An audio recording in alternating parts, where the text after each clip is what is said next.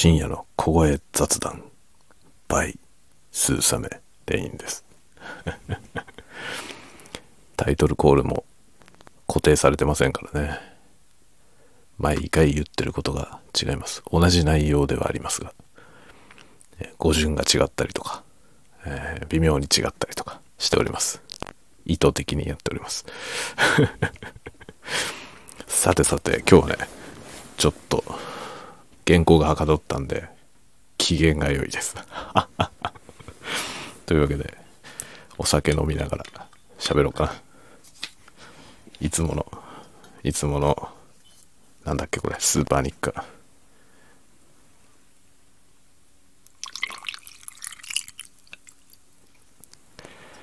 はい、スーパーニッカがですね、あとちょっとですね、またこれねボトルの形で買いますからねお酒はボトルの形で選ぶという、そういう主義でございます。今日はね、まあ、とりあえず飲もうとりあえず飲もうかとりあえず飲もうかみんなもなんか飲み物とか用意して聞いてくださいね。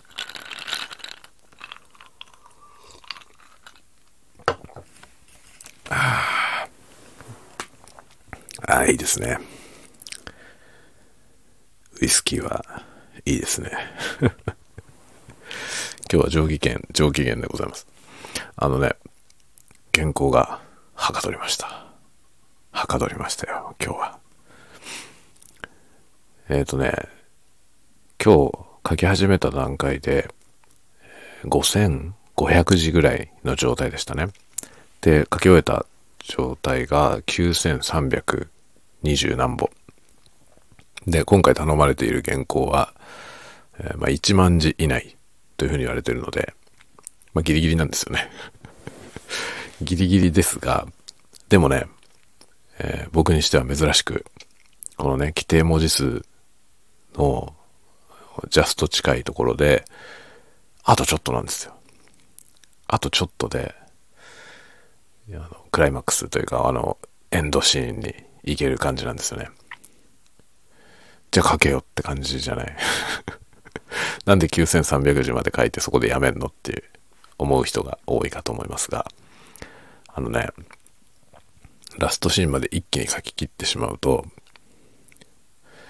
あのーなんていうのかな、それがね良いか悪いか、まあ読み直してみたとこ時にね、今日多分だからごせんごひゃくぐらいからきゅうせんさんびゃくまでいってるので、あのよんせんじ近く書きましたね今日ね。そのね、いっかいによんせんじも勢いに乗って書いてしまうとね、まあ使えない可能性があるわけですよあの調子よくずらずらいってる時って、あのほとばしったねいい文章がね書けることもありますけど、全部がそういう状態ってことはまあないんですよね。ただよんせんじも書いてればあちこちに多分ね光るやつはあると思います。このぐらい乗っかってるとね、このぐらい順調に筆が進むときはいいものもね出るんですよ。だけどろくでもないんですよ多分全体として見たときにでこのままラストまで全部書き切ってしまうと、そのなんていうの、ラストを変えづらくなっちゃうんですよね。明日読み返して、あこれダメだなって思った時に文章を変えていくんですけど、ラストを変えないで文章を変えようとする発想になってしまうんですよ。ラストシーンがちゃんとできてしまうとね。なのであえてラストシーン書かずに止めました。きゅうせんさんびゃくで止めてあります。あとちょっとなんですけど、だから明日ちょっとね最初から全部読み直してみてね、でそのラストシーンに差し掛かった時に、そのこのままいけるっていうラストシーンが書ければいいんですが、ダメだなこれダメだなこれつってね途中を直していくでしょ。で途中を直していくと、あの場合によってはですねいちまん字以内にラストまでいけないかもしれないんですね。そうするとどっかをはしょったりとかなんとかしなきゃいけない可能性もあるし、ラストシーンそのものをちょっと見直す必要もあるかもしれないのでね。だからラストを決めてしまわないで、なるべく自分の制約が少ない状態で書き直しができるように今日はしておきました。これ今ノウハウっぽいこと言ってますけど、あの全然多分応用できないと思います。あの皆さん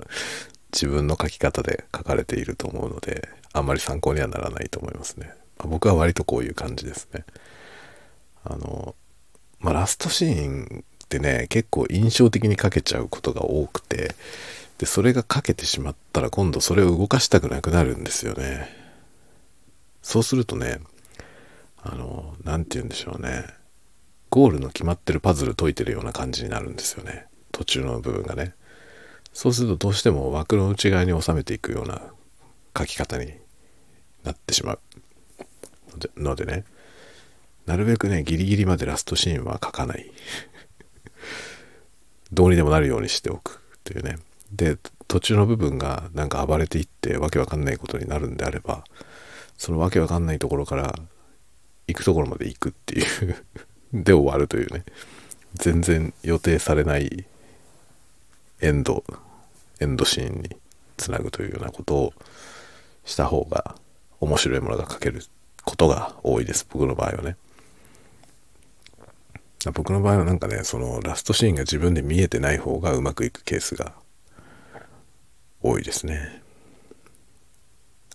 こういうのはまああの本当にどんなものを書きたいのかにもよるし、あの人それぞれ、やり方は人それぞれだと思いますね。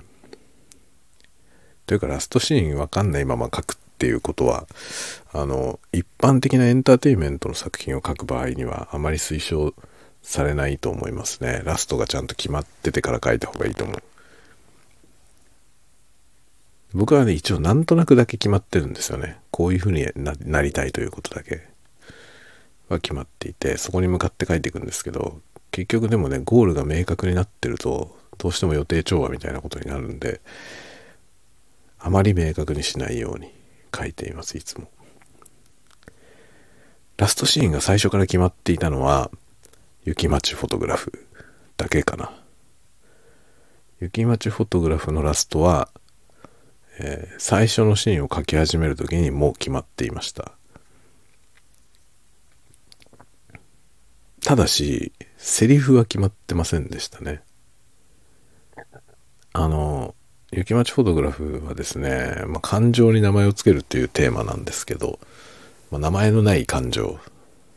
をね、名前がないまま大事にしようということなんですよね。まあそれはね、僕がおじさんだから書けた話かなと思いますね。あの雪待フォトグラフっていう作品はね、女子高生のお話なんですけど、女子高生のお話をよんじゅうのおじさんが書いたというね、まあそれだけ聞くとね、キモいっていう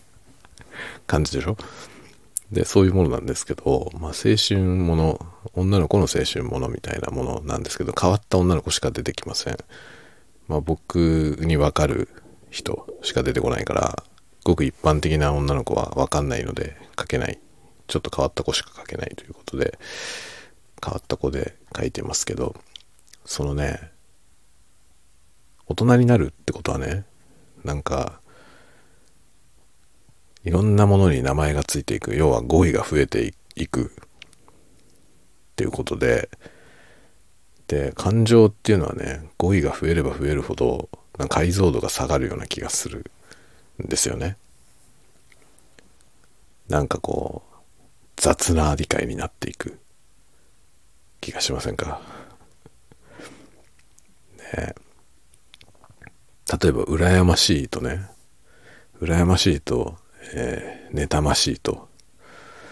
えー、苦しいみたいな、そういう感情の真ん中にある感情ってあるじゃない。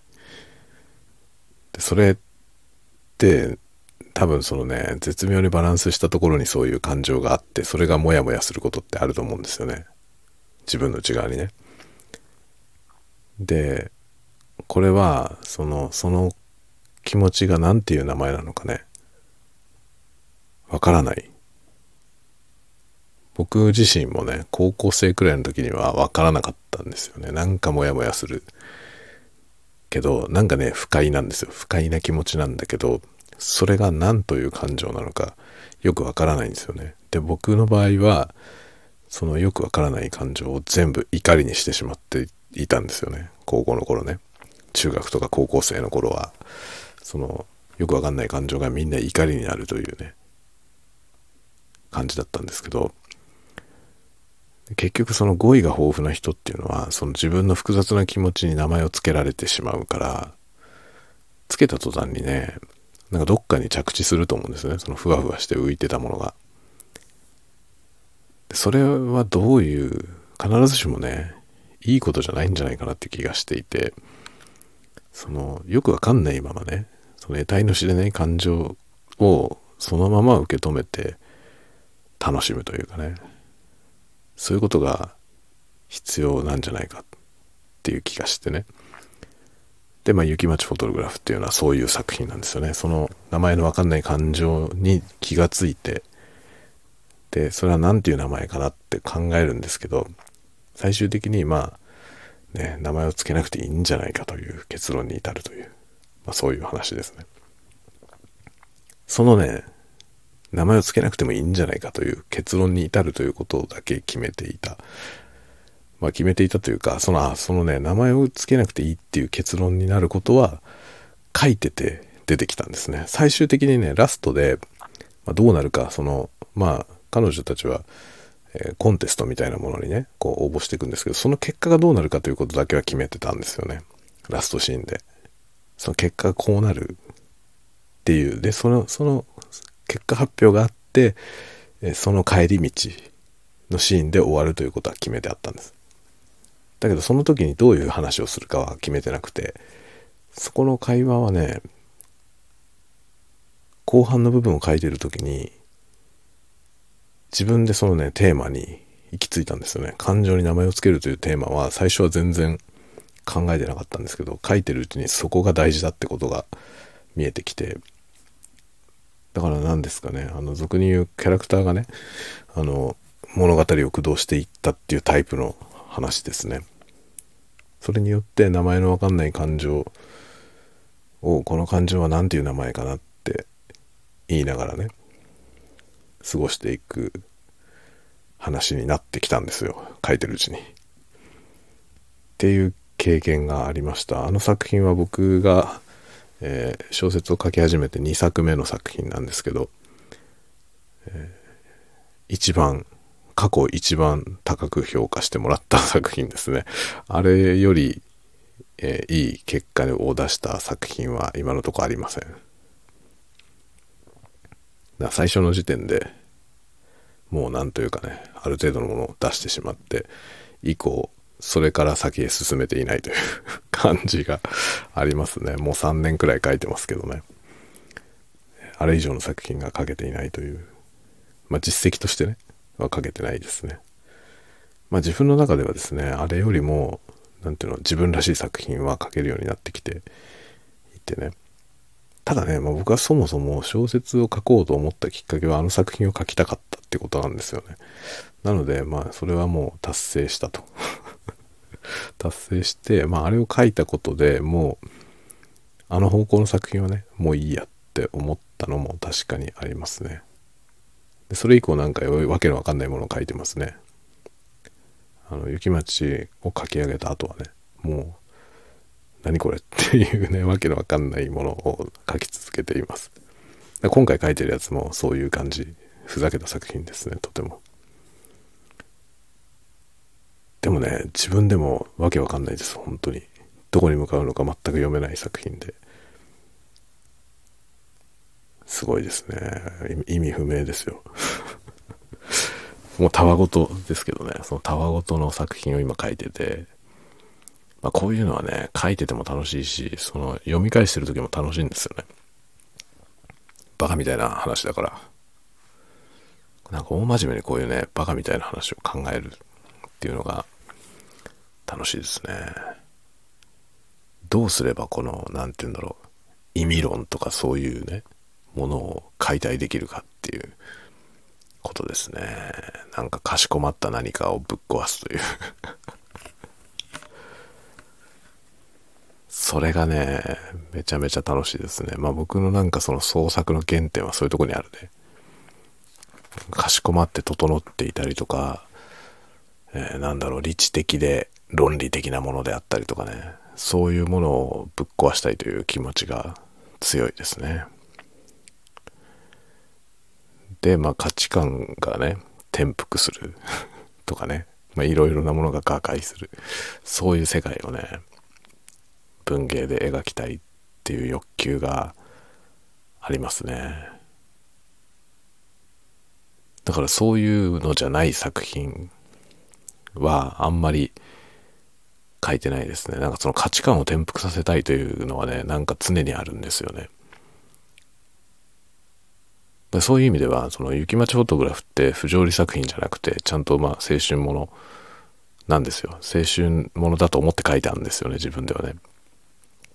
なんですけど、そのただの青春ものじゃなくて、やっぱりね、価値観を揺さぶりたいっていうのはあの作品にすらありますね。なんかだからそうあの、まあ、僕自身がですね、ずっとクリエイティブバタでやってきて、そのアートアートのものにね親しんできて、そのね自分が好むアートがまあ何にせよね、あの絵画、音楽、えー、文学とかね、そのあたりが僕の好きな芸術ですけど、そういう芸術分野で僕がね、こう感動するものっていうのはね、なんか価値観を揺さぶるもんなんですよね。なんというかね、その正しさとか、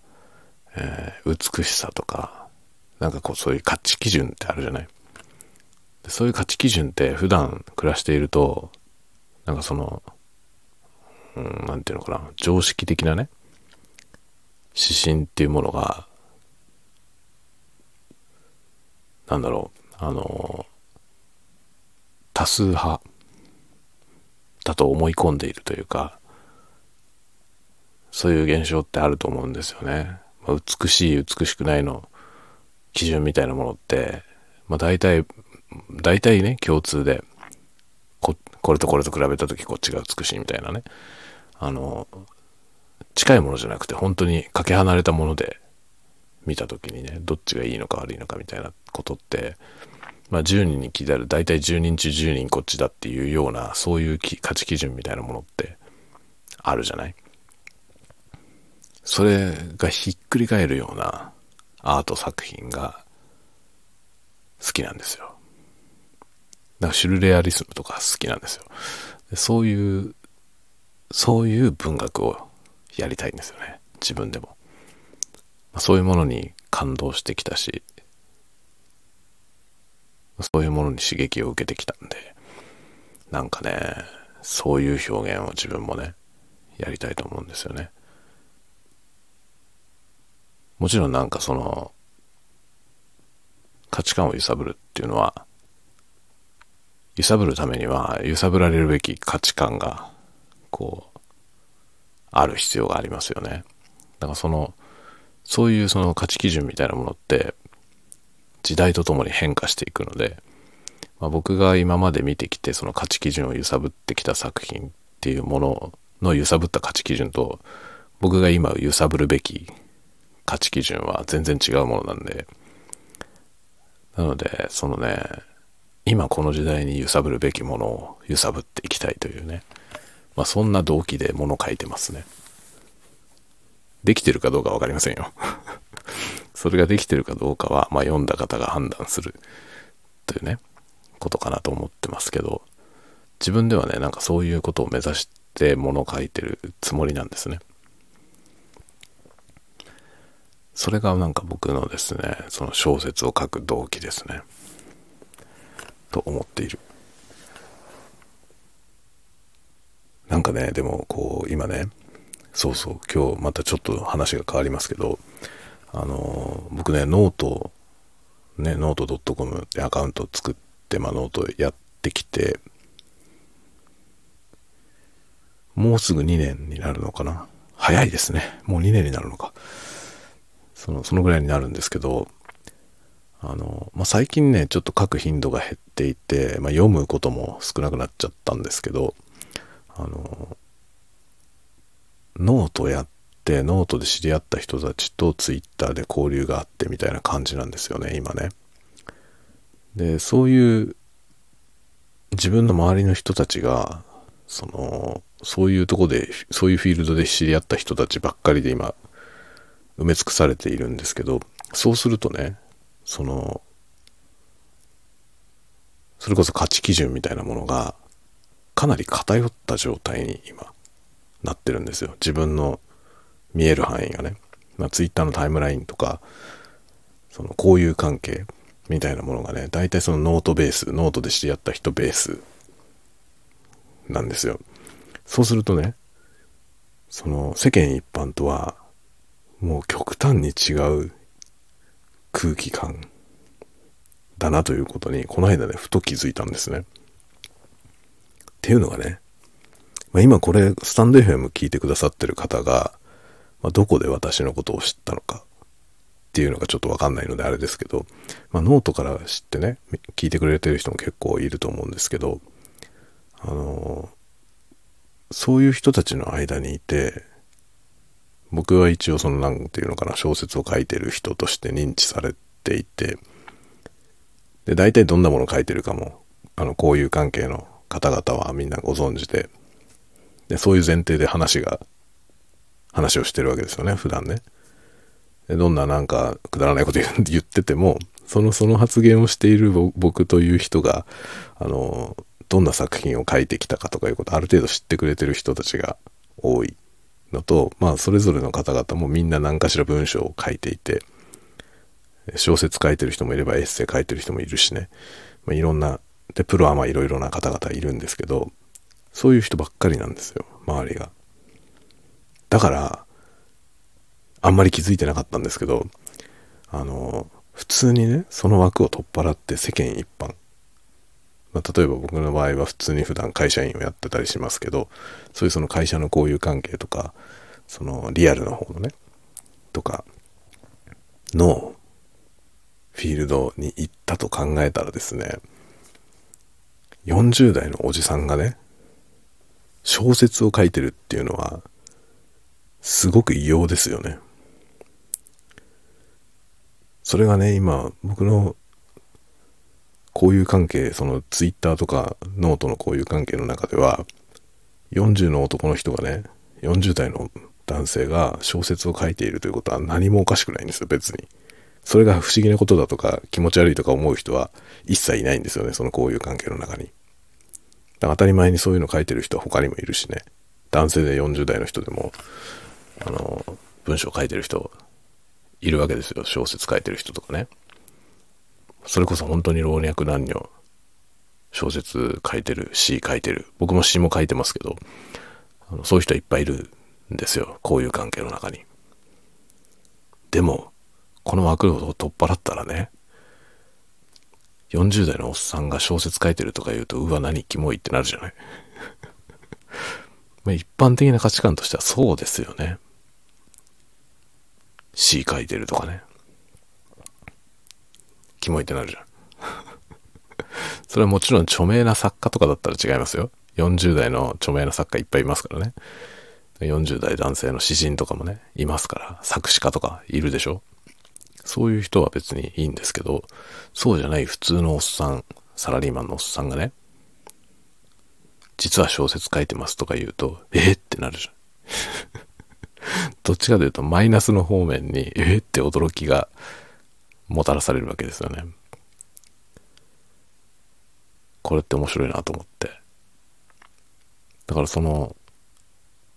そういう一般的価値基準だって僕なんてね今ちょっと前に話しましたけど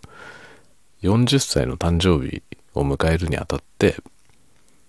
小説を書いてみようと思ったんですよよんじゅう代になるにあたってね。まあさんじゅう代が終わるからよんじゅう代になったらなんか新しいことしようと思って何がいいかなって考えた時にああ小説でも書いてみようかなと思ったんですね。で初めて書いた作品はあの今公開してないんですけどあの エスエフ 人工的に作られた人間の話を書いたんですね、 エスエフ でね、まあ、それは女の子のアンドロイドみたいな感じの女の子が出てきますという エスエフ なんですけど、その次に書いたのがだからちょうど、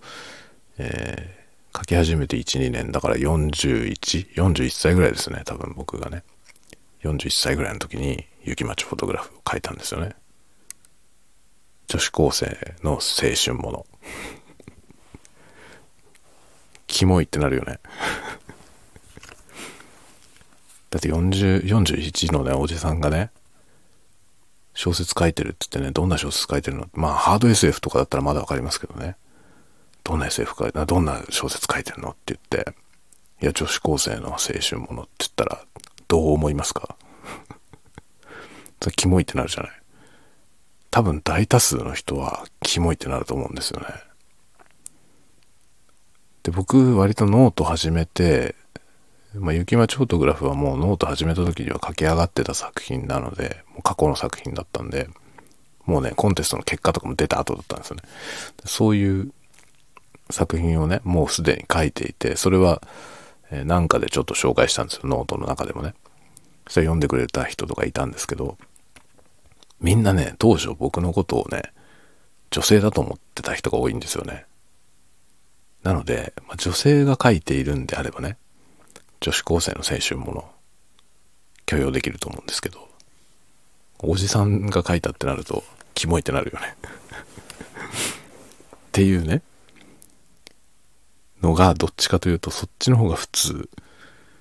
で、そのノートで知り合った人たちみたいなあの小説だとか詩だとか短歌、俳句、エッセイ、そういった文芸をね日常的に書くことが自然な人たち、そういう人たちの間にいると年齢がいくつだろうと男性だろうと女性だろうと、まあその他のいろいろな性別だろうと関係ないんですよね。どんな人が書いていようと文章を書く人たちっていうつながり、そこにあまり偏見がないんですよね。おじさんが小説を書くとキモいとかおじさんが詩を書くとキモいみたいなことはあまり感じません。だからねなんかそういう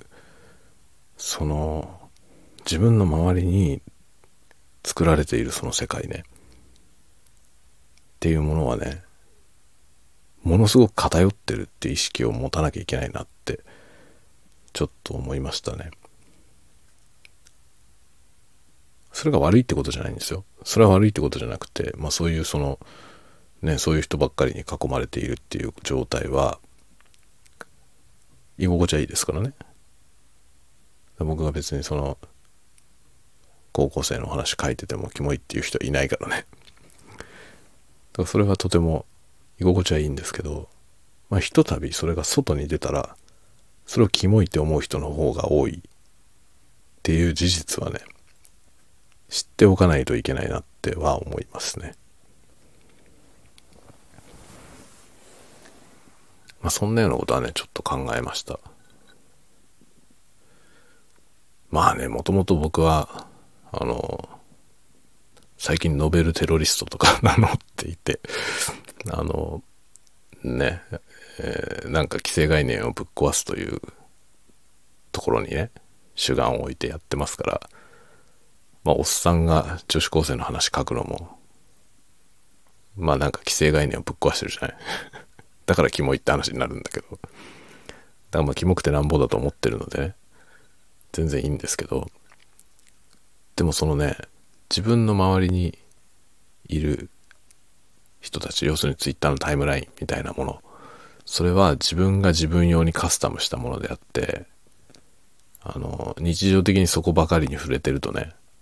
それが世界だと誤認しやすくなりますけど、それは本当にごく狭い範囲で、しかも自分で作った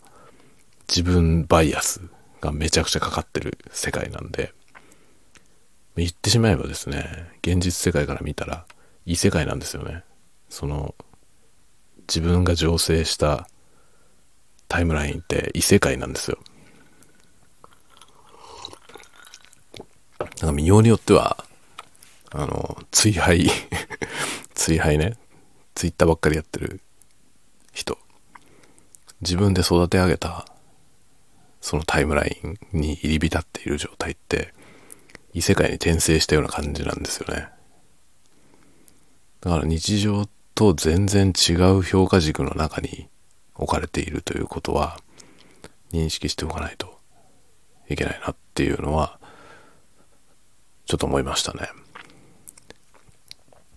客観的に見たらね、キモいよねと思うんだよね。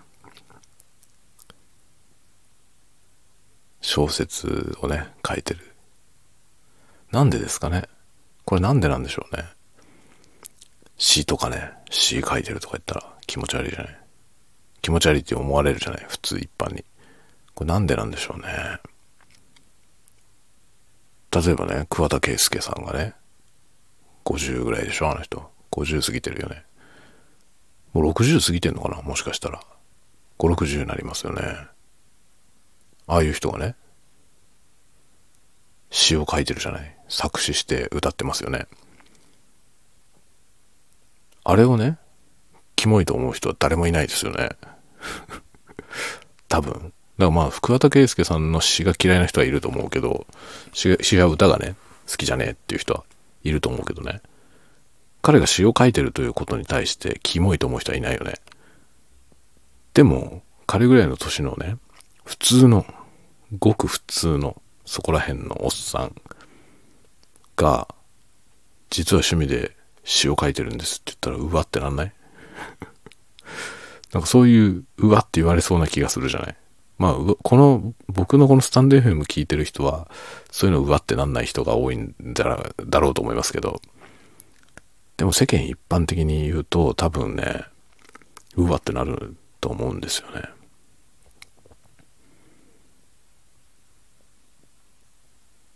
だから例えば僕がね、僕なんか全然著名でも何でもないじゃない。で、そういうまあ市政のただの大人ですよね。よんじゅうだい、僕よんじゅう、今年よんじゅうごになりますけど、よんじゅうごさいのねおじさんが例えば村上春樹みたいな小説書いたとしますよね。まあ、村上春樹みたいなって村上春樹クオリティって意味じゃなくて、村上春樹が書くような内容のね、あのなんだろう、もう息をするようにセックスする男の話をね僕が書いたとするじゃない。それがね、そういうものを書いてるよんじゅうごさいのおじさん、キモいってなる人の方が多いよね。すごいですね、文学的ですねとかいう話にはならないよね、普通一般的に。気持ち悪いってなるじゃない。なんかその欲求が屈折して変な風になったなって文章を書いてるみたいな感じにしか見られないと思うんですよね、実績がないからね。それで賞でも取ろうもんならいいんですけど、そしたら急に著名になるわけじゃない。そうしたらなんかキモいって言われなくなるんですけど、そういう客観的評価がない状態でおじさんが小説書いてるとキモいってなるよね。で僕ね、このねおじさんっていうものにすごく興味あるんですよね。あのおじさんを非難する文化に興味があって、で僕は非難される側ですけどね、おじさんでですけどね、そのおじさんの人権のなさってすごいと思うんですよね。あの、まあ、例えばなんだろうな、えー、いろんな差別、男尊女卑とかね、それやってるのがおじさんだっていう説はありますよね。それは確かにその通りだと思うんですけど、でも世間一般的なねその評価軸で言った時におじさんというもののこの人権のなさって、誰もそこに対して声を上げないけど猛烈に差別されてると思うんですよ、おじさんって。だっておじさんっていうだけでキモいって言われる要素がめちゃくちゃありますよね。おじさんがそんなことをするなんてキモいっていうところね、めっちゃあると思うんですよね。これはかなりね、僕はかなり差別だと思うんだよ。でもおじさんが差別されてるっていうことを言う人いないんですよね。なぜならおじさんってどっちかというと加害者だから、まあ、世間一般的に加害者だと思われてるのでね、まあ、実際にそういう要素もあるしね、まあ、頭の古いおじさんがこの、この差別をね生み出してるというのは確かにその通りだと思うんですけど、でもそれをじっぱひとからげにおっさんということにして、おっさんは全てキモいっていう風になってるじゃん、世の中。その差別っぷりがなん、なんていうのかな、あの誰も声を上げないっていうね、ここにね何かいびつなね社会の歪みを感じるんですよね。ただね、これはあんまり大っぴらに主張しません。なぜなら反感を買うだけだから。これに共感する人は多分いないんですよ。あのおっさんが差別されてるっていうことをね言っても、それは叩かれるだけなんですよね。まあ、おっさんは差別対象としていないと困るわけですね。だから結局ね、僕は思うに差別って絶対なくならないんですよ。あの差別をなくそうって言ってる人たちは差別する側を差別してるんですよね。そしてそいつらを糾弾したい人って絶対いるんですよ。あの全ての差別をなくそうとしてる人ばっかりではないんですよね。おっさんっていうのはねスケープゴートなんですよ、そういう意味で。そこをぶっこんで、そのねおっさんを非難しても誰も怒らない。でおっさんっていうのはおっさん自身も自虐的に自分がおっさんであることをこう卑下する人もいるからね。まあ僕もそうですけど。なので差別しやすいんですよ。おっさんを差別しても誰も文句言わないから。で多分ね、そういう存在は必要なんだと思うんですよね。自分がおじさんになってみてわかるんですよ。なんかその、あ、おじさんっていうのはすごい差別されてるんだなっていうことが分かってきて、何やってもキモいからね、おじさんってね何やっても世間の評価はキモい一言で、その中でいかに何をするかってことですね。僕なんかもういろんな表現をやってるじゃない。そのコンテンツ作って、こうやって音声配信して YouTube でもね エーエスエムアール とかやってて、どれもこれもおっさんがやっててもキモい領域なんですよね。でこれはね結構面白い、あえてやってるんですけどね、面白いなと思いますね。ポッドキャストで音声配信してると、まあ意外とねポッドキャストで音声配信をしてるおっさんは多いので、あのあんまりポッドキャストに関してはねおっさんがやっててもキモいって言われないですね。でも内容によるよね、きっとね。まあ、歌ってみたみたいなやつやると非難合々だろうねうまいとか下手とか関係なく、おっさんが歌ってみたをやるのは多分ねあんまり許容されないだろうなって思いますね。ちょっとやってみようと思ってます。だから僕はテロリストだからね、あのやってみようと思ってますね。しかもね女性の歌を歌おうと思ってますね。女性の歌をお じ, おじさんが歌う歌ってみた動画を作ろうかなと思ってますね。またとにかくキモいって言われそうなことをやる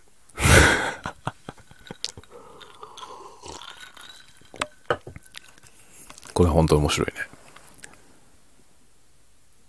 まあね、小説なんか書いてると本当にそうですよ。面白いよ。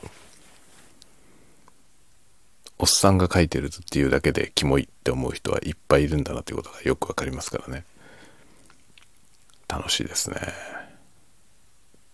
おっさんはね結構開き直ってるからね。みんな開き直ってるよ、おっさんは。そしておっさんが動かしてるんですよ、いろんなことを。ここがね面白い。おっさんはね自分たちが虐げられてるというか、そのねあの不当におっさんだと言って差別されて、あのキモいとか言われてることに対してそれを是正したいと思ってないですね。そんなことはいいと、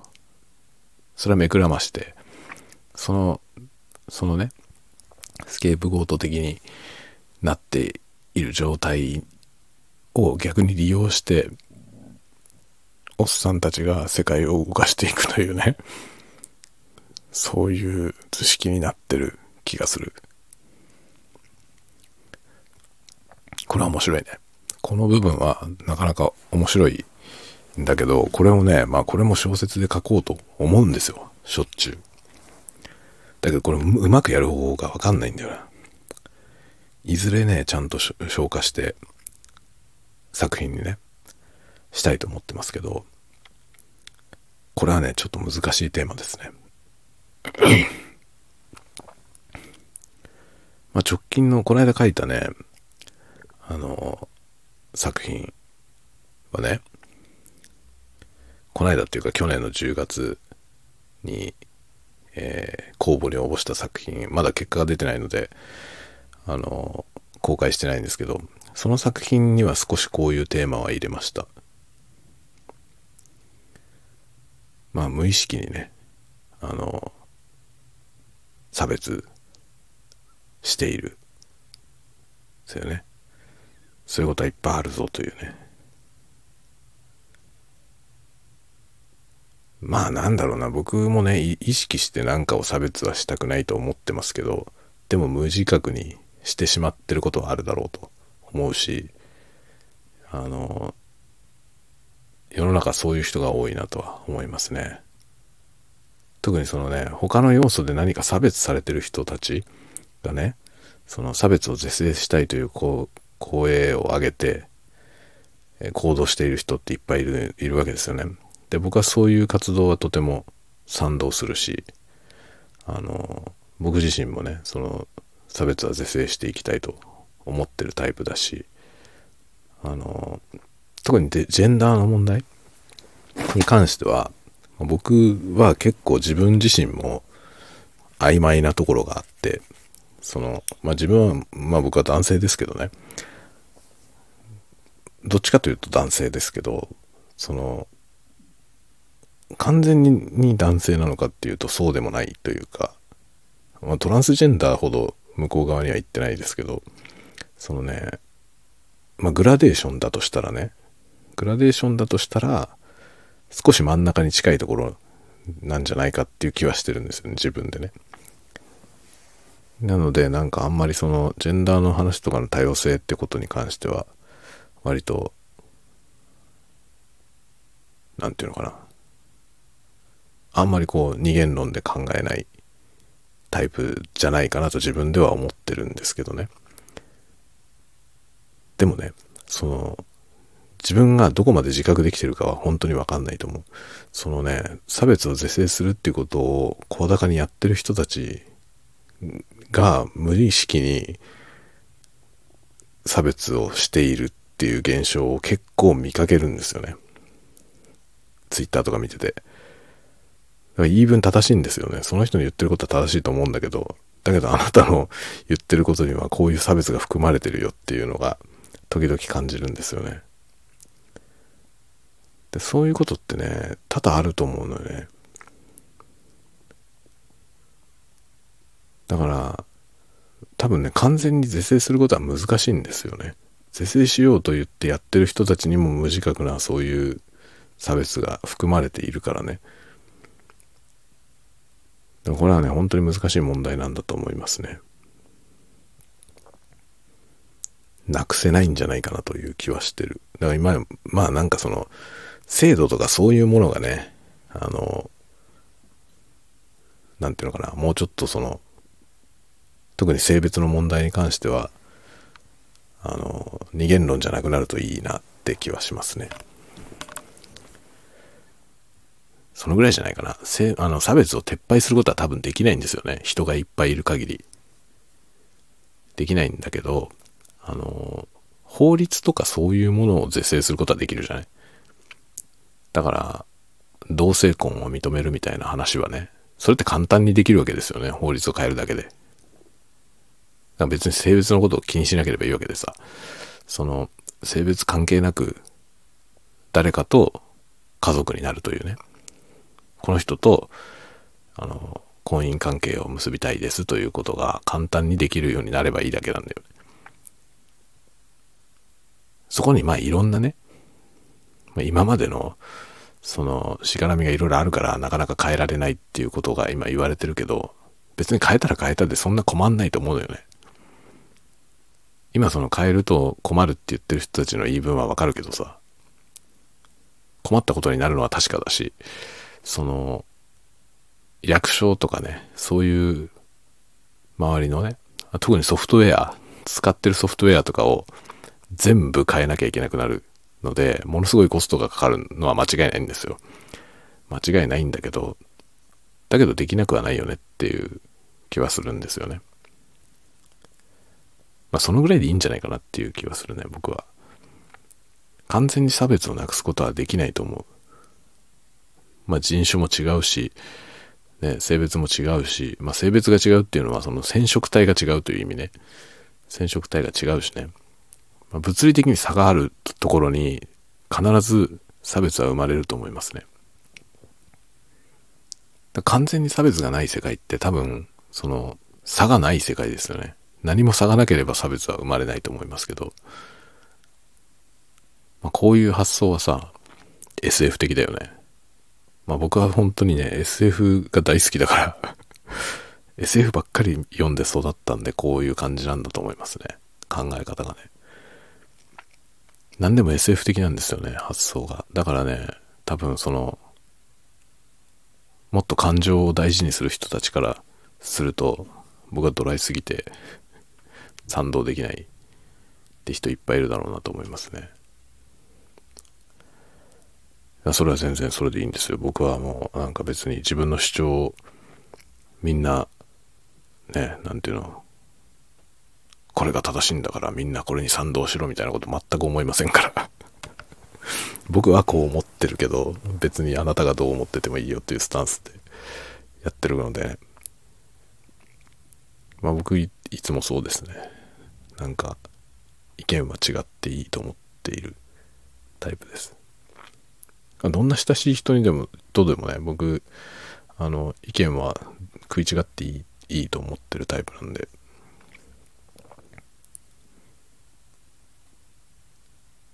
まあそういうところからじゃないのかなって気はするね。 差, 差を認めるっていうね、それができていくとより多くの人が楽に生きられる世界になるんじゃないかと思いますけど、なかなか難しいですね。難しいよ本当に別におっさんが小説書いててもいいじゃないと思うけどね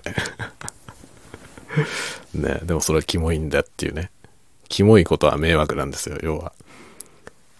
そういう世界ですよね。キモいって言葉はね、いいですね。誰が作ったんだろうね。すごい画期的な発明です。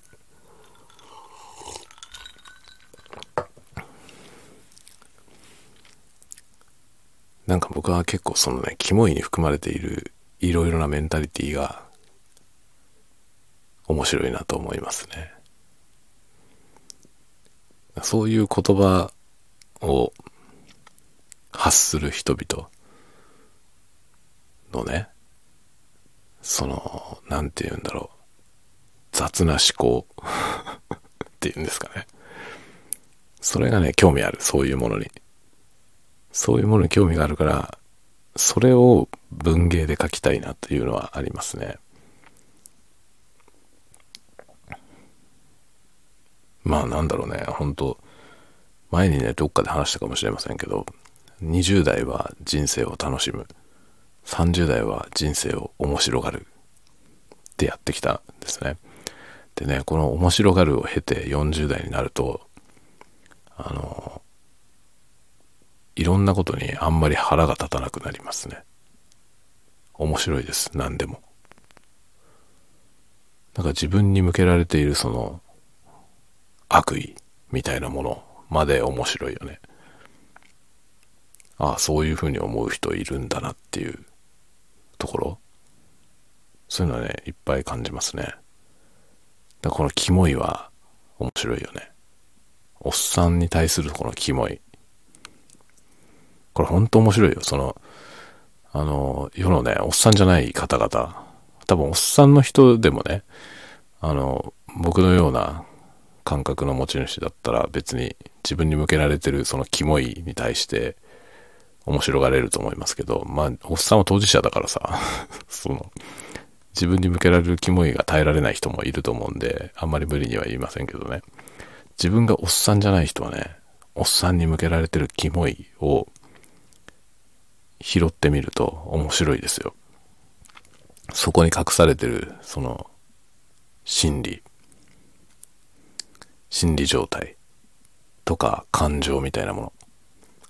どっから生まれてくるんだろうってことを考えるのね、すごく面白いです。ちょっとやってみて。おっさんがキモいって言われる局面はめちゃくちゃたくさんあるじゃない。だからもうほんとね、ただ眺めてるだけでいくらでも出てきますから、キモいって話ね。そのキモいを発する側の感情ってどういう風になってるんだろうってことを考えるの。これはね、結構面白いよ。ぜひぜひやってみてください。そういうことを面白がっていくと、文学になる。だからほんとね、小説、僕小説をね、書いてるけど、いくらでも書けるよ、小説。だって書くべきテーマなんていくらでもあるもんね。その世の中で平然と行われていてね、で、みんなが無自覚でやってるようなこと、それは全部テーマになりうるんですよね。無自覚とか無意識。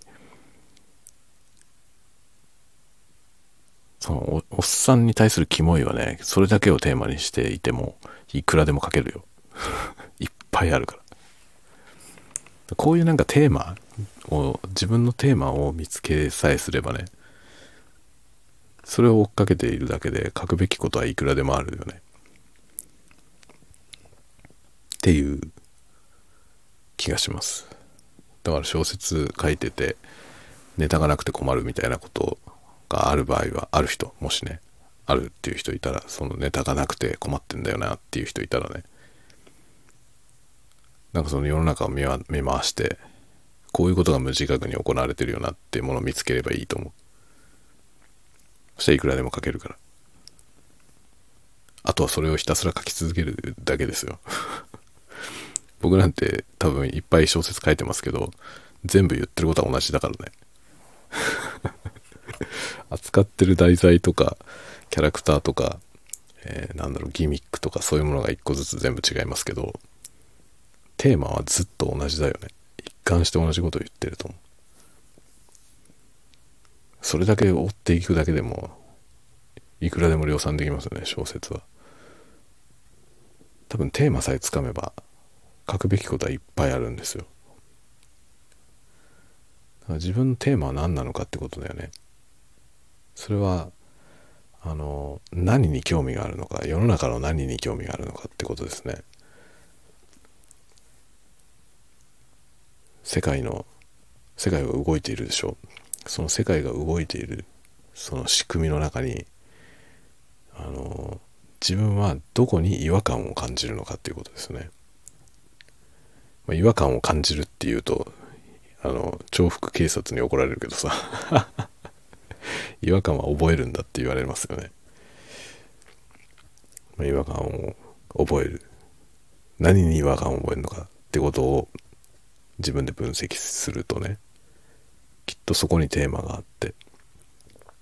そのテーマを追い求めていれば題材はいくらでも見つかると思いますね。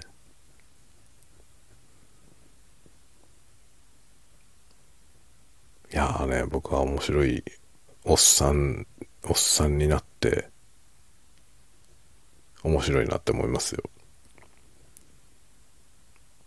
まあ男に生まれた以上はさ、おじさんになるじゃない。誰しも。これはもう避けがたいんですよね。本当にね、だから、トランスジェンダーのね、人とか、本当に気の毒だと思うけど、体が男性であれば、ある以上ね、まあ、染色体的に男性である以上、絶対おじさんになるんですよ。中身が女性であってもそれも致し方ないよね。だからこれ中身が女性の人がおじさんになるのはもう耐え難いんじゃないかと思ってね、本当にそういう人がどうやって折り合いをつけていくのかっていうことはかなり辛い道のりなんじゃないかって気はするんですよね。なんかそれをね、あの昨日 何, 何食べたみたいなあんなんじゃなくて、も, もっとちゃんとまともに向き合ってそういうのを扱った作品ってないかな。なんかもう読んでみたいし、あのもし実際にいたらね、そのトランスジェンダーで、まあ、要するに、えー、エムティーエフ、 あの体が男性だけど女性にの心を持っている人で、まあ、よんじゅう代ごじゅう代くらいの人と知り合いたいですね。なんかまあ多分話してみたい。すごくかなり辛い思いをされると思うんですよね。 エムティーエフ の人がよんじゅう代ぐらいになってきた時、それ以降は多分本当に苦しいと思う。だっておじさんって本当に女性から見たら呪いみたいなもんでしょだから自分がね、女性でありながら、女性の意識でありながら体がおじさんになってしまうことって本当耐えられないと思うんですよね。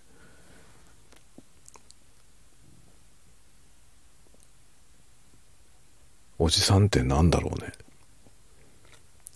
非常に僕はここに興味がある最近。自分がおじさんだからっていうのもあるけど、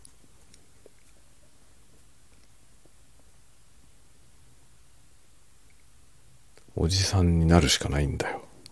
男性で生まれた以上はね。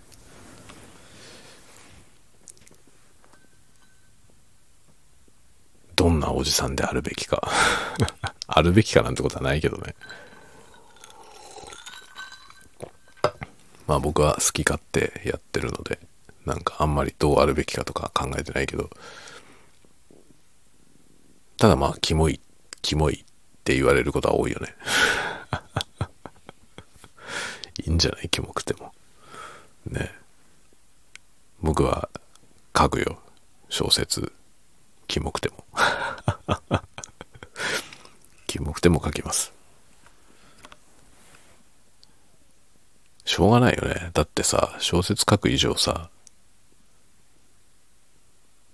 ね、女子も出てくるじゃん、大部分の場合ね。まあ出てこない小説も書いてますけど、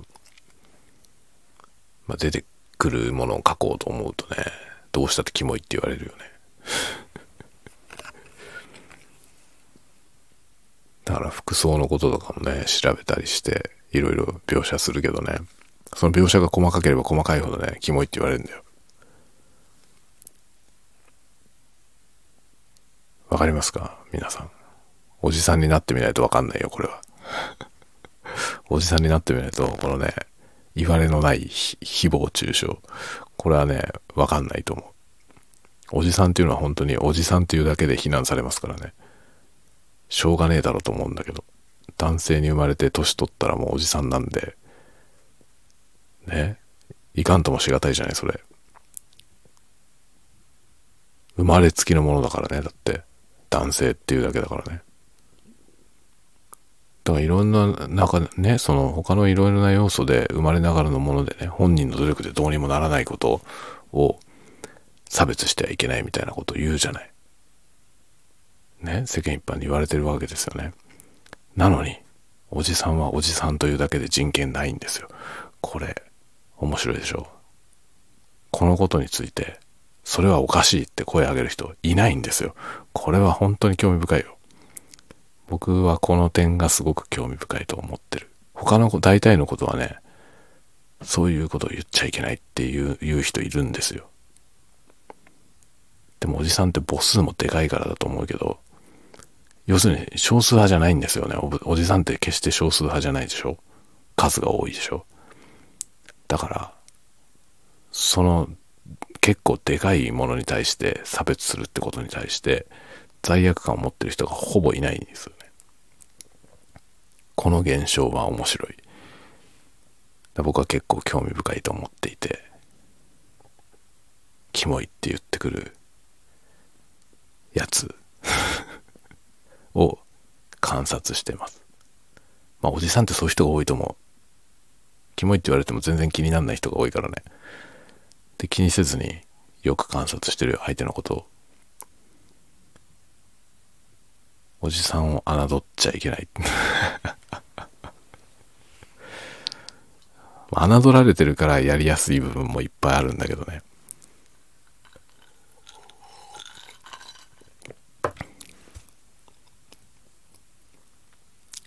まあジッパ一からげ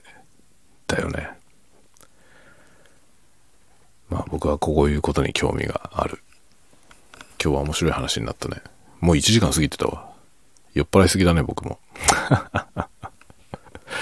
日はね、饒舌でした。あの小説が順調だったから饒舌に喋りましたね。ちょっとだいぶ遠いところまで来てしまいましたけども、お付き合いいただいた方ありがとうございました。こんなに長くてか最後まで聞いてる人ほとんどいないような気がするけどね。もしこんなところまで聞いてくれる人いたら、もうあなたはマブダチですね。まあありがとうございました。まあ僕の言ってることはね、ほとんどたわごとなんで、あんまり真に受けないでくださいね。でもまあなんだろう、酒飲んでいても思ってないことは言ってないと思います。なので、えー、共感してくれる方がいらっしゃれば幸いです。まあこれからもおじさんとしておじさんを研究していきたいと思ってます。ではでは皆さん、良い夢を。おやすみなさい。おやすみなさい。おやすみなさい。